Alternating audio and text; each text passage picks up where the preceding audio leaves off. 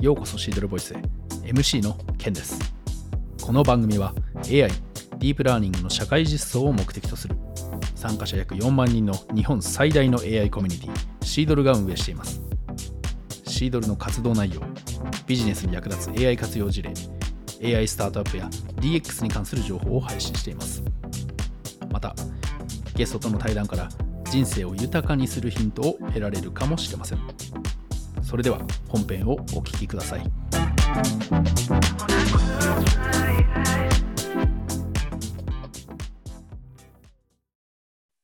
えー今回は AI、IoT の導入で情報がネットワーク化されることで生じるプライバシーや倫理の問題について AI スペシャリストのセドリック・バグレさんにお話をお聞きします。セドリックさん、よろしくお願いします。よろしくお願いします。はい。えー今回のテーマですね。えっ、と、AI や、IoT 時代のプライバシーや倫理についてなんですけれども、大きく2点聞いていこうと思います。1点目、えープライバシー保護や倫理に対する対策について。そして2つ目が AI のバイアス問題、まあ、データバイアスの問題というふうになるかと思いますが、えこの2点です。えーまずはですね、えーセドリックさん、えー簡単な自己紹介をお願いしたいんですが、えーよろしいでしょうか？はい。あセドリックと申します。私はもともとフランス出身でですけれども、実は日本で働いてもう18年間経ちました。で、基本的に私、いろんな会社で開発とか、プロダクトあたりの作業してて、自宅開発とかの開発部長やったりしていて、で、最近特にやってたのは AI のの開発のチームのためにデータコレクションとかデータアノテーションのサービスをオンラインしたりしてしてましたので、そのあたりのプライバシーとバイアスの課題、よく、まあ、感じる機会が多かったということですね。よろしくお願いします。はい、よろしくお願いします。えっ、と、長い間日本に、えーと住んで、えっ、と、仕事、AI 関連の仕事をされているセドリックさん、えーということなんですけれども、えっ、と、1点目の方から聞いていこうと思います。プライバシーの保護や倫理に対する対策ですね。で、プライバシーに関して、えっと、顔認証、まあ、フェイスリコグニションっていうのが、まあ、大きいところにあるかなと思うんですけれども、現在のそのフェイスリコグニションえーの状況、そしてデータの課題について、えっ、と、聞いていこうと思うんですが、どうでしょうか？そうですね。まあ、顔認識の,、のことは、実は結構昔からその話ありますよね。なんか昔のホリーウッドの映画とか見てたら、ロボコップとかの映画見てたら、顔認識とかの技術の話よくやってたから、なんか AI の中に代表的なな技術ののイメージが強いと思いますけど、うん。今まで、最近までそこまで使われてなかったんですが、やっぱり技術が進むことによって、どんどん AI で顔認識が使われることによって、いろんな課題が出てきて出てきてましたんですね。で特にプライバシーと顔認識あたりで、2020年に大きな話題にななりましたね。から結構、なんか最近のは時間経つのはすごく早いから、1年前のことは本当に遠い昔の、遠い昔か、うん本当に1週間前か、なんか微妙に混乱してしまってるんだけど、クリアビュー、クリアビューという会社の名前を聞いたことありますか？えっ、と、ちょっと私は今存じ上げてないですが。あだ大丈夫です。あうんクリアビューはアメリカののスタートアップですね。で、はい。彼らは、実は2020年の1月あたり、結構話題になったんですね。彼らは、インターネットから Facebook とか YouTube とか Venmo からうん。何百万枚のの人の写真うん。あをダウンロードして、それで一番優れてる顔認識のサービスを作って、でそのサービスをいろんな会社に販売しました。でも、うんこれはスキャンダルになりました。なぜかというと、その勝手に データをいろんなところからダウンロードして、情報を取って、でそれで警察とか、なお、あ他の NBA も、NBA も使ったりとかしてたんですね。他のところで、うん。で、案内したり、大きな話題と大きなスキャンダルになりました。それで結構、2020年で顔認識のの課題とそのプライバシー、勝手はに写真撮っていいのかな、うんののののことは話題になりましたね。うん。でそのあたり結構いろんな反反応があったと思いますね。はい。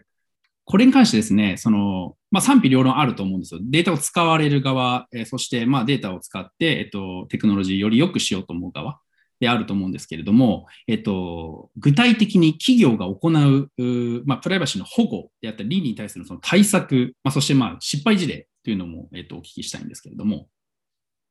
そうですね。あ基本的にその確かに使う側と使われている側両、両方ありますね。で使われている側でそのプライバシーのことは、まあ、特に敏感になっていることは分かってますね。例えば、まあ、最近の WhatsApp、あ Facebook はどんどん個人データを使うことにしようとしているので、まあ、WhatsApp から出た人たちとか多いし、うん、まあ、Google もそのプライバシーののために守ろうとしているので、うん、あいくつかの、まあ、トラッキングやめようとしているんですね。うん、なお、そのそれぞれの会社は何をやっているかというと、その保護？あどうやってどうやってデータを適切に処理しよう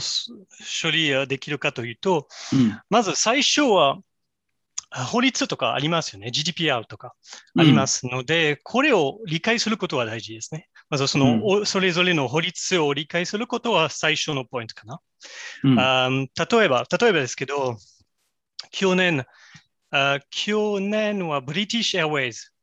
はののデータがハッキングされて、それで個人情報、うん、それぞれのお客さんの個人情報が盗まれたことで、うん、ブリティッシュアウェイズに罰金が発生しましたね。大体30億円の罰金が発生しました。うん、が結構大きなことですね。彼らデータセキュリティのブリッジがある上で、あった上でその罰金が発生しました。同じように、例えば GDPR に対して Amazon さんとか Google さんとか、クッキーのトラッキング、あの、のあたりでちゃんとその GDPR の法律そこまで守ってなかったので、うん、Amazon さんで42億 ,42 億円の罰金と Google は120億円とかの罰金が発生しました。なのでそのリスクがありますね。うん、そもそも法律を分かって、その法律を守るための,、ののプロセスとか入れないといけないです。はい。で、それはまず最初のことですね。はい、で、なので、その、そのでそのニーズが分かって、その法律を分かって、で、できれば、なんか本当にデータを使わない場合、データ収集しない方がいいです。そういう最初のステップとして、うん、なんかそう必要なかったら、もう本当に収集しない方がいいです。うん、で、そのデータをもし収集するんだったら、ユーザーに伝えないといけないです。例えば、2019年の夏のあたりに Apple、Apple 側で Siri を使っていろんな人のの会話、音声して書き起こししようとしてたんですね。で彼らは別に、もちろん情報、個人情報とかを盗もうしようとしてなかったんですね。彼らもその書き起こし、多分、Siri の音声認識の能力を改善するにはそれは、それしてたんですけど、ちゃんとユーザーに伝えな伝えてなかったことが悪いです。でそれで結構、うんまあ、シリを使って勝手に録音されたら、ちょっと気持ち悪い気持ちはすごくわかりますよね。なので、これは大きなことですね。ちゃんとユーザーに伝えるべきです。で、これは Apple はこの大きな話の後で Apple はちゃんとプロセスを変えたと思いますので、うん、そこには問題はないですけど、うん、結構大事ですね。ユーザーに伝えることは大事。でそのデータなで何をするかを伝えることも、説明することもすごく大事です。うん、また、あ、あどうぞ。あどうぞ、えー、いいですよ、どうぞ。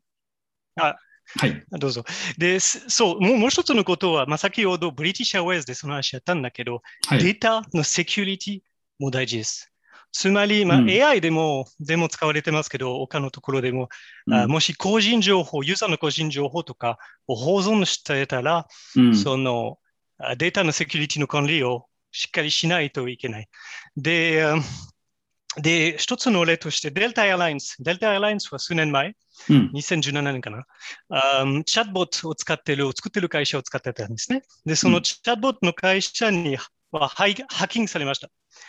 Um, うん、なんかパスワードが弱かったか、はい、そのチャットボットを開発してた会社のあのの社員がパスワードを伝えたか、ちょっとわからないですけど、うん、まあ、システムに入ることができてて、でチャットボットのコード自体を変えたんですね、ハッカーは。うんうん、で結果として、その ML のシステム、チャットボットが、ユーザーはやり取りしてて、例えば飛行機のチケットを登録するときにクレディカード番号とか入れたりしますよね。うん、とか個人情報を入れますね。で、その時にチャットボットは自動的に情報を保存して、そのもう一つのアカウントに送ってたんですね。だから結構ももちろん大変な問題だったし、そのうん、その後デルタエアラインスはチャットボットを訴えて、結構大きな罰金が発生しました。つまり、うん、つまりその、まあ、セキュリティ個人データを扱扱ってた場合は、セキュリティをすごく気をつけないといけないし、実は、なんかチャットボットのコードは変われてて、他のユーザーに送信、転送されてたら結構見つけにくいですよ。うん、普通の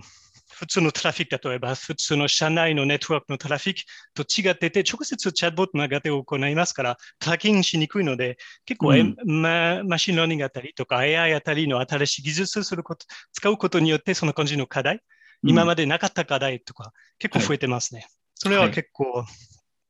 感じていることです。うん、から、セキュリティはきちんとしないといけない。うん、で、最後のもう一つのの例、特にそのデータプライバシーをを守るためというか、うん、あのリスクを防ぐためには、一つのドイツの会社の例を紹介したいと思います。この会社は Brighter AI という会社ですね。ベルリンの会社。うん、で彼ら何をするかというと、そのコンピュータービジョンで使われている画像とかの個人情報を非表示にします。例えば、顔にマスクかけかけたりとか、顔を変える。それも面白いですね。彼らの、うん、彼らのの AI を使うと、その写真にある顔の鼻とか目とかを変えることによって、本当に別人に見えるんですね。ただし、それでちゃんと普通に、例えば何人いるかを数えることができる。で、彼らはちょうど去年、